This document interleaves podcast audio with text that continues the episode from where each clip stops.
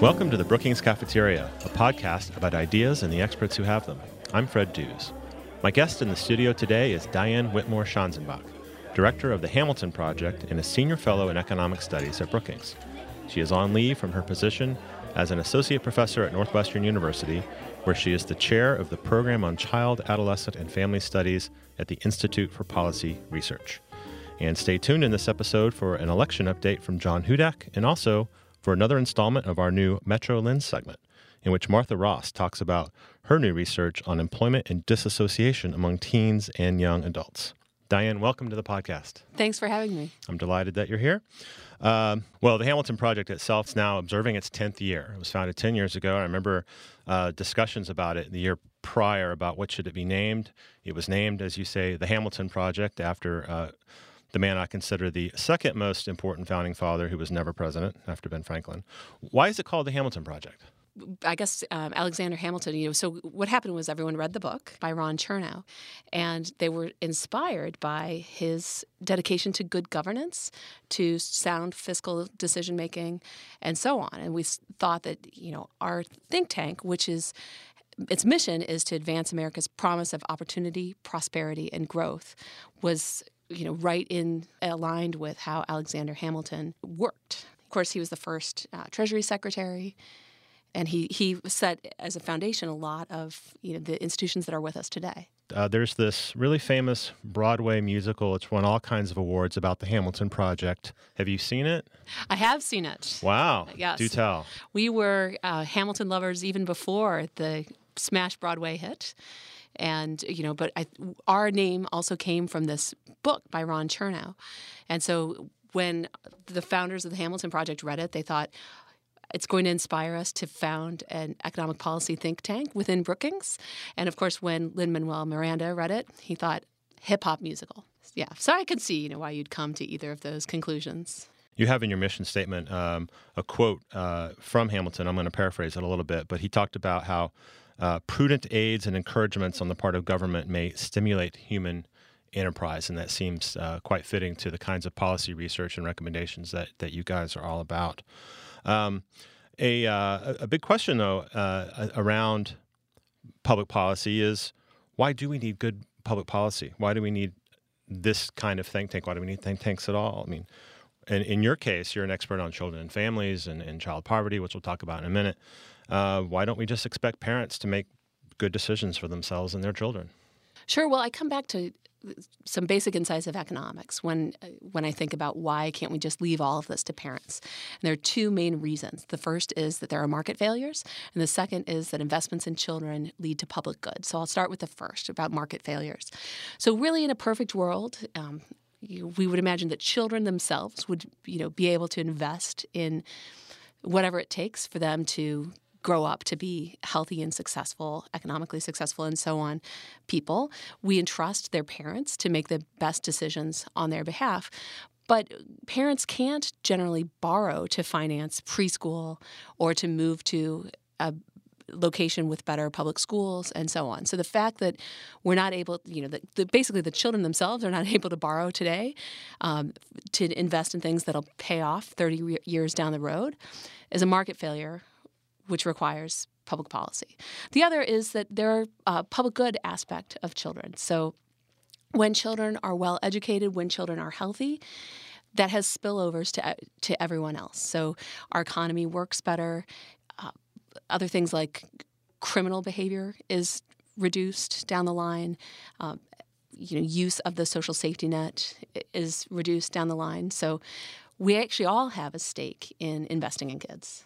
And before we get into the, some of the specific policy ideas that you and your colleagues have looked at, I want to ask you one more question about your own background. Sure. I think it's really interesting. Um, you have a doctorate in economics, you're an economist, but you also have a bachelor's degree in economics and religion. Uh, so, how do the fields of economics and religion intersect for you? Sure. So I always thought, especially as an undergraduate, that economics was the way that we study cost and benefits and how we trade those off. And religion helps us understand uh, societal norms about what's right and wrong, and basically how to put the weights that we like to put on the different costs and benefits. I would also say that the study of religion as an undergraduate was fascinating. Um, I study, of course, today I study poverty, and how we address poverty has just a lot to do with what are our norms in society, and those change over time, and so on. I'd further say that that religion major taught me how to closely read texts, how to write, and how to research in non-quantitative fields. And I find that, especially as I did some of my work recently, has gone into his historic documents, and I found that I was, you know, familiar with that from my old religion major days. So I think you know, it's part of the beauty of a liberal arts education is to be able to have you know, to have a diversity of experiences, to have a diversity of skills. And I really am grateful that I was able to double major. Well, let's move on to um, the unfortunate fact of childhood poverty in America. What percentage of American children lives in poverty today? About 22% of children live in poverty today. And something that has something else that's worth remarking on is that childhood poverty has become more and more concentrated over time. So today, a majority of children attends a high poverty school, for example. And are they uh, more concentrated in certain neighborhoods, certain regions of the country? The child poverty rate is higher in the South, to be sure, but there are poor children everywhere. And I think by and large, you're right to think that they're concentrated in urban areas, but there are plenty of poor kids in the suburbs and in rural areas too. Now, I know there's a poverty threshold. There's a there's some number that defines poverty for a family of four. I, I don't know what it is off the top of my head. Uh, but so that's the absolute poverty. It's about twenty five thousand dollars a year. Just FYI. Okay, twenty five thousand dollars a year for a family of four. I think that's a family of three, three. but um, but that that's just a measure. That's an absolute measure. But people who are near that measure but above it are also in what we might call near poverty, right? So the problem is perhaps larger than just the absolute number of people in poverty, children in poverty. That's right. We don't think that there's some magic cliff above which you're no longer in trouble. You know, you're no longer facing any of the downsides of of poverty. And in fact, a lot of our social programs are people are eligible for those social programs up to 130 or 185 percent of the poverty line, or even higher. But in terms of uh, the, the socioeconomic socioeconomic um, strata or the quintiles, the bottom 20%, the top 20%. Um, I read in some of your research that parents in that top fifth of U.S. households uh, by income spend seven times as much money on their children as do parents in the lowest fifth. So, on what are they spending all that money and, and what effect does it have? you know on all sorts of things so they spend it on on books they spend it on other educationally enriching activities you know on trips and all sorts of sorts of things that we think of as investments in kids, right? So, uh, a, a, famous finding is that. Um, you know, high income families have, you know, on average something like 160 children's books in the home, and low income uh, families, actually, many of them have no children's books in the home at all. And so you can imagine that, you know, if we think about childhood as an investment, right? That when we invest in kids, make sure that they are learning a lot, make sure their brains are growing, and therefore they're able to be more successful as adults. They're both their you know economic capital, their human capital, their health capital, and so on are to a large extent formed in childhood. You know, if you've got a kid who doesn't have books in the home, who doesn't get those enriching experiences, which we think you know help their brain to grow, that kid's at a disadvantage. I've also seen data uh, that uh, children in the higher income brackets hear more words spoken in their household before they're even five. I mean, millions more words spoken than kids in the lowest, and that must have a dramatic impact. That's right. That's what we. That's what we think. Uh, you know, so there are a lot of correlational studies on this, and so we know that poor children have a very different childhood than wealthy children do. Um, you know, wealthier children are more likely to have a two-parent family. Those parents, uh, you know, have higher education levels themselves, and you can imagine all of those things add up to a lot more advantage. Let's let's stay on this topic of childhood education and poverty. It's something you've you've done a lot of research on, you and your colleagues. So, how does growing up as that young child in poverty, with fewer books, with fewer words spoken, with fewer enrichment opportunities, how does that affect the child's cognitive ability um, compared to children from the higher um, income families? Sure. Well, we know that lower income children have lower test scores, and um, you know they probably don't have you know different innate abilities, but just because they've had systematically fewer um, investments in them, you know, they they don't score as well.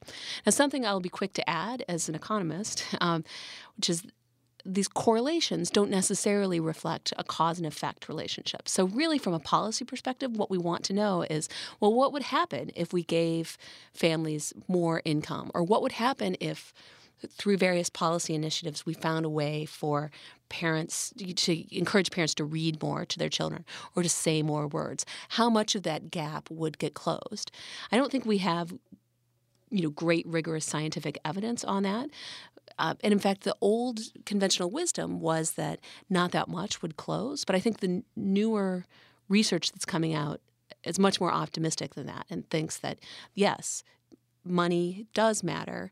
Yes, if you know we can get parents to change their parenting behavior, and when that happens, you know that manifests itself in better observable characteristics of kids like higher test scores and things like that. Well, the Hamilton project that you lead is obviously known for rigorous research, but it's also known for policy recommendations. And, and one policy idea that we always hear about, it's been around for a long time, is Head Start, um, or, or, more generally, uh, preschool uh, interventions and preschool education. Can you talk for a second about whether those kinds of uh, social policy interventions work? Sure. I think we've got good evidence that access to early childhood education improves kids' outcomes. So, the most famous work is from Nobel Prize winning economist James Heckman, and he does a cost benefit calculation, and he says that for every dollar we spend on high quality preschool to very disadvantaged kids, we get $8 back in society.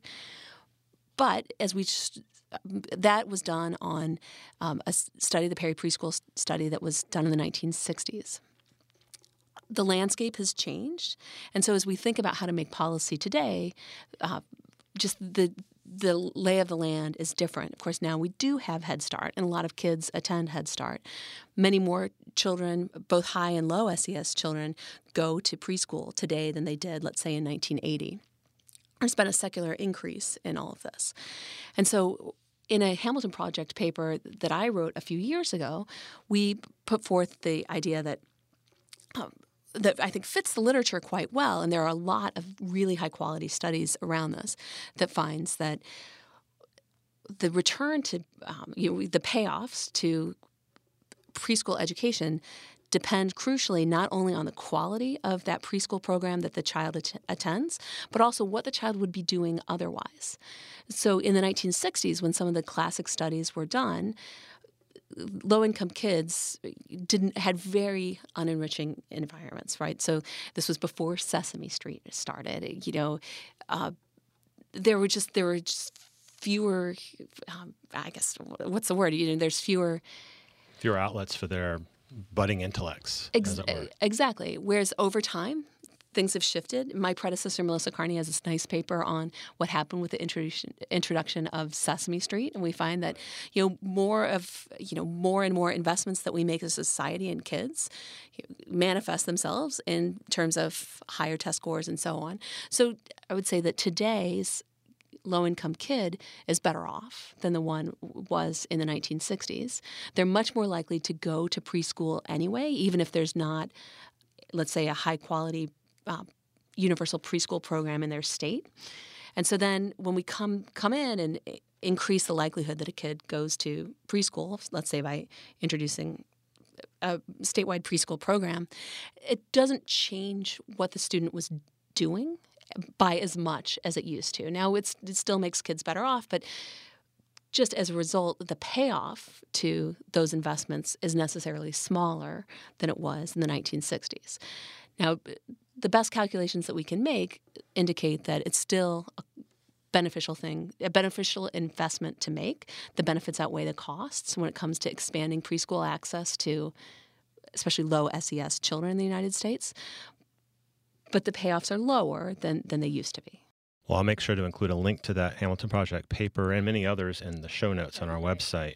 Um, let's take a quick break here in the episode to hear from John Hudak with an update on what's happening in the presidential election. The 2016 presidential campaign began a serious transition away from the tumultuous primary season as Donald Trump and Hillary Clinton effectively secured the math to become their party's respective nominees. In the process, they opened a new and perhaps more tumultuous period, firing some of the first warning shots of what will be the general election campaign. Donald Trump began new lines of personal attacks on both Hillary Clinton and former President Bill Clinton. Trump's goal is to further undermine Clinton's perceived honesty and trustworthiness.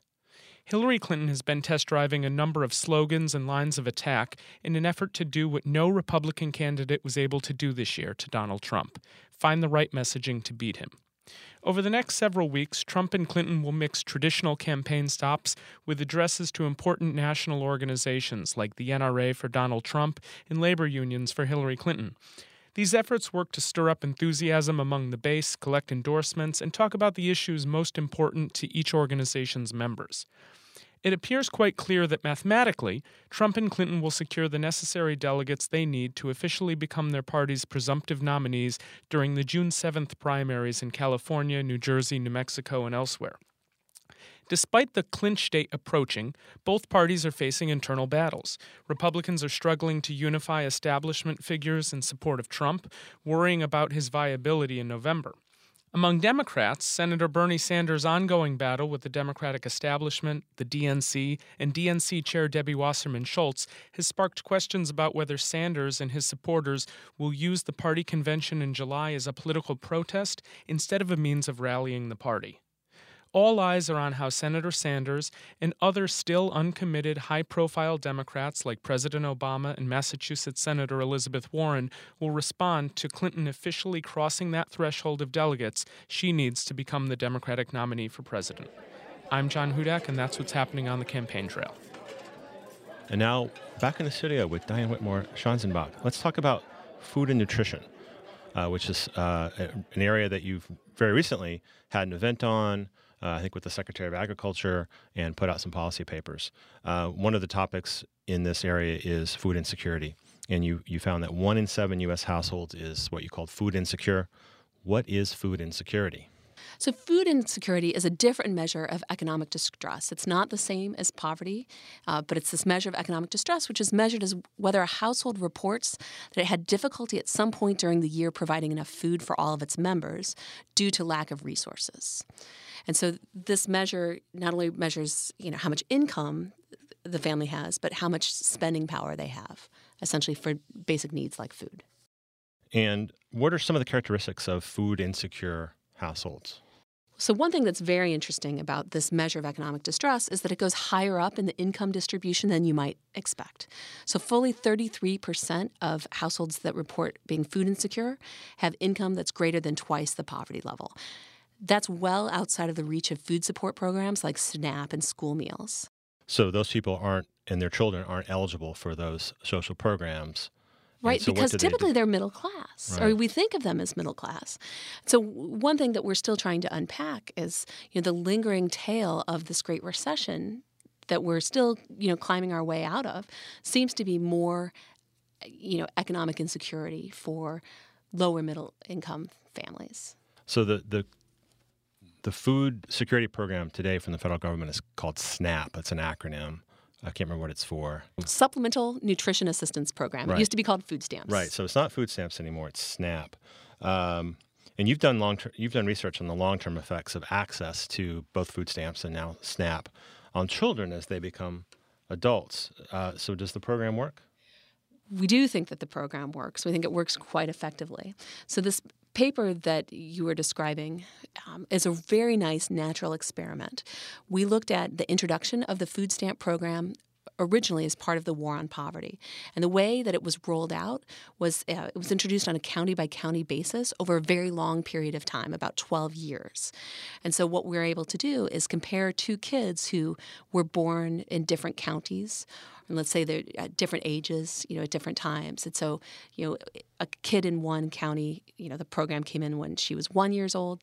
In the next county over, the program came in when the child born in the same year was seven.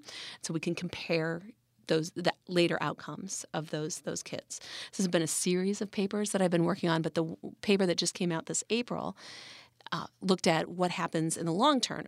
Of course, the war on poverty was a long time ago, and so people who were children during the war on poverty are now in their 50s.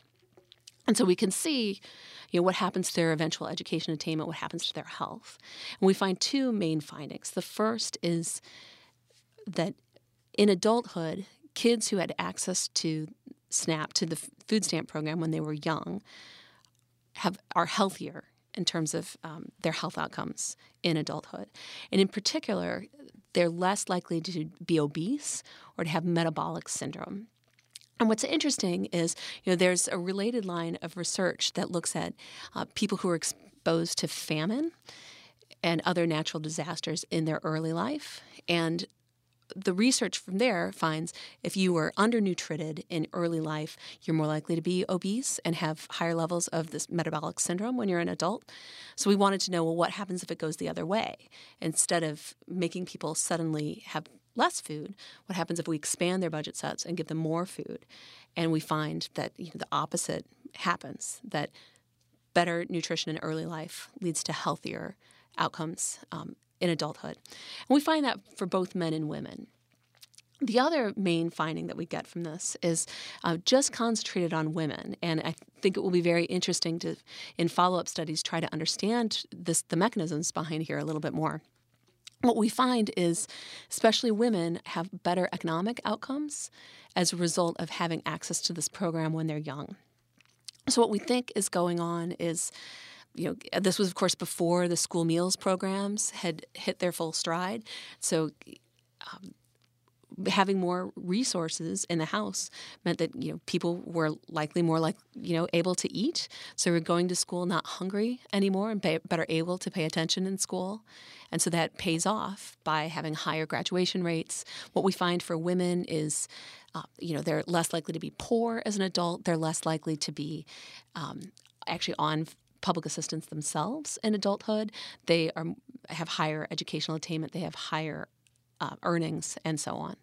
So it's really exciting, and I think uh, helps establish even more this case that we need to be thinking about childhood even more as a time for investment in you know developing our future workforce, our future future population. And that ties back to your earlier comments about um, market failure and how it's an important thing for um, the government to do to foster these public policies that that can have these beneficial effects down the road. That's right. So you can see why I think this is a fascinating subject to study because people are very complicated and it's it's really interesting. And it kind of ties and it definitely ties back into Alexander Hamilton's view on the on the uses of of government in helping to kind of steer the market. He he believed in free markets, but he also uh, believed in a government hand in the market.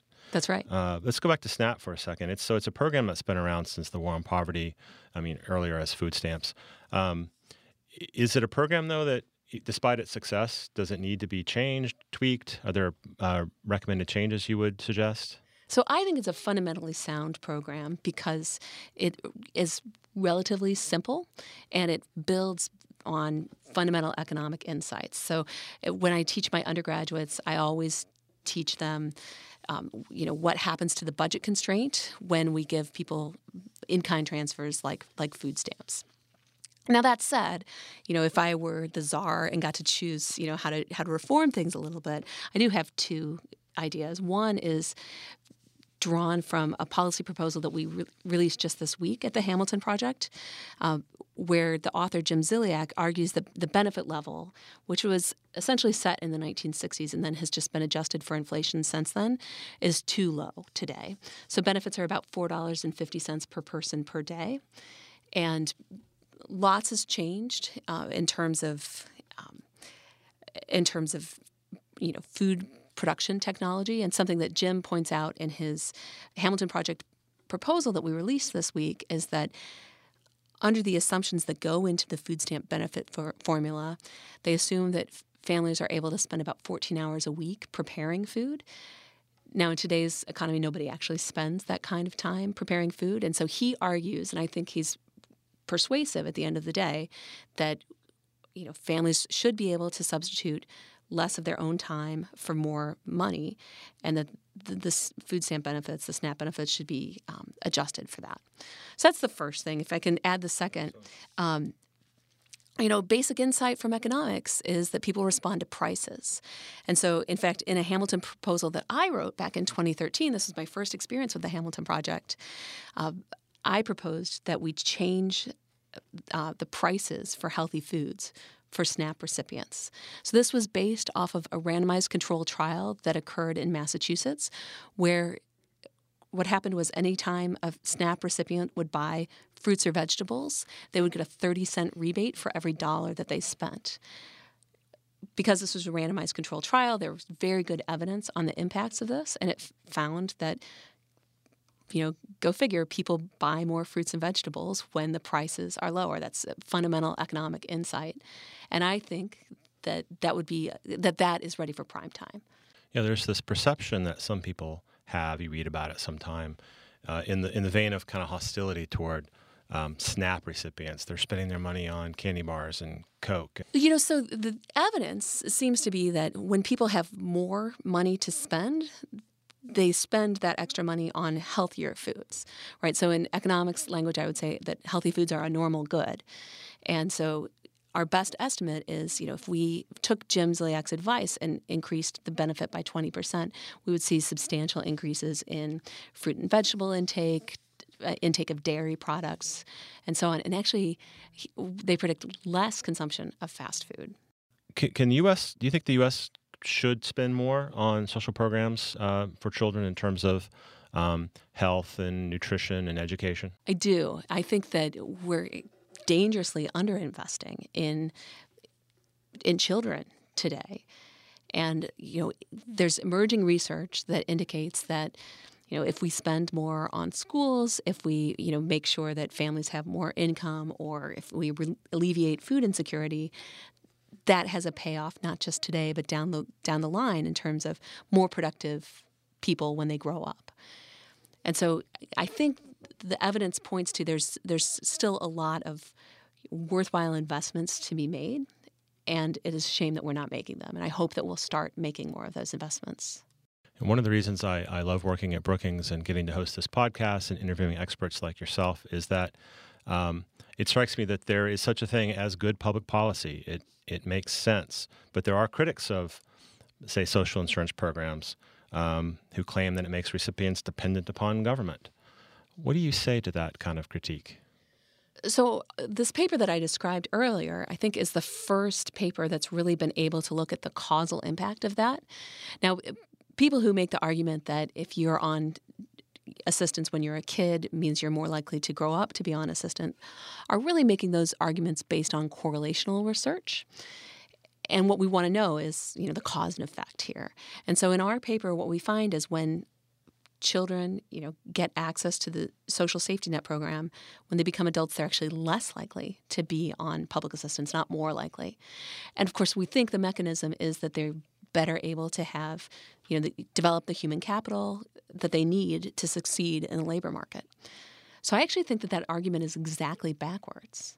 Well, before I let you go, Dan, I want to call attention to uh, the most recent Hamilton Project work that y'all have put out. It's about nine uh, facts and lessons from the Great Recession.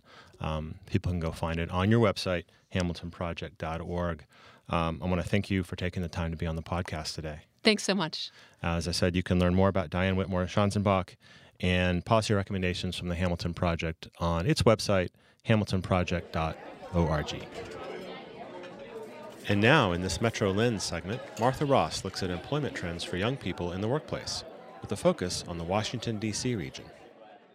Hello, I'm Martha Ross, a fellow at the Brookings Metropolitan Policy Program. Young people in their late teens and early 20s stand at a pivotal point as they transition into adulthood.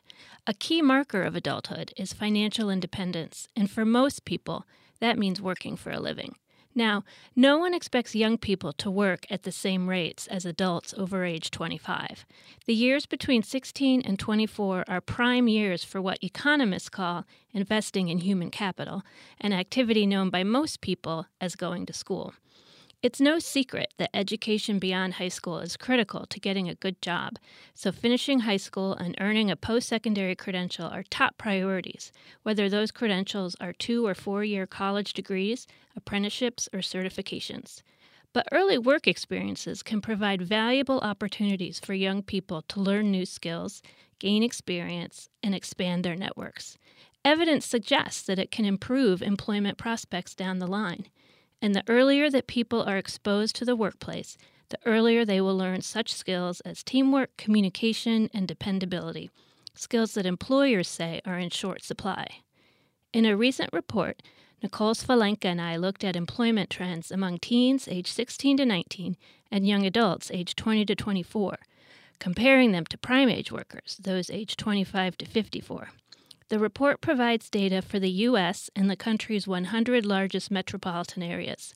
Let's take a closer look at the place Brookings calls home, the Washington, D.C. region, which includes the District of Columbia and the surrounding Maryland and Virginia suburbs. Echoing national trends, the employment rate in the Washington region among teens, young adults, and prime age workers all fell from 2008 to 2014. The employment rate refers to the share of the population that has a job, and it fell most dramatically among teens, from 33 to 26 percent. In other words, in 2014, only one in four teens worked at any point during the year. Drops among young adults and prime age workers were not as steep. Among 20 to 24 year olds, the employment rate fell from 72 to 68 percent, and among prime age workers, it fell from 85 to 83 percent. The rates for young adults and prime age workers are above the national average, which reflects the DC region's strong economy. The teen employment rate, however, is below the national average. A variety of labor market and educational trends are at play here, but the bottom line is that different groups of teens experience the low employment rate differently. Some voluntarily withdraw from the labor market to focus on academics and extracurricular activities, and others would really like a job but can't find one. So you worry about some teens more than others. One theory is that formal programs providing connections to the labor market are especially helpful for disadvantaged young people without family or community networks to help them find jobs. These differences often break along the lines of race and ethnicity. In 2014, the unemployment rate among Black and Latino teens was close to 30%, compared to 10 to 13% among white and Asian teens. In fact, even at the peak of the recession, the unemployment rate among white teens, 21.4%, was lower than the black rate in non recessionary times. Differences by race and ethnicity are also apparent when looking at disconnected youth, those aged 16 to 24 who are not working and not in school. An estimated 8,500 teens and 21,000 young adults in the DC region are disconnected, which increases their risk of unemployment and poverty later in life. Almost 80% are Black or Latino. More than two thirds have a high school diploma, suggesting that getting these young people on a better path involves reducing the high school dropout rate but also strengthening the transition from high school to post secondary education in the labor market. These data show that economic prosperity does not automatically lead to inclusion. The DC region's strong labor market relies heavily on importing workers from elsewhere. Imagine what we could accomplish if we did a better job of preparing our homegrown young people. Check out the full report and explore the data using our interactive feature at brookings.edu backslash metro. And that's all for this edition of the Brookings Cafeteria. My thanks to our audio engineer and producer, Zack Kulzer, with editing help from Mark Hoelscher. Plus, thanks to Carissa Nietsche, Bill Finan, Jessica Pavone, Eric Abalahin, Rebecca Viser, Brionne Smith, and our intern, Sara Abdel-Rahim. You can subscribe to the Brookings Cafeteria on iTunes and listen to it in all the usual places. Send feedback email to bcp at brookings.edu. And if you haven't checked out our brand new podcast, I think you'll love it. It's called Intersections. The most recent episode features a conversation with two scholars on global poverty. Find it on iTunes and on our site at brookings.edu/intersections. Until next time, I'm Fred Dews.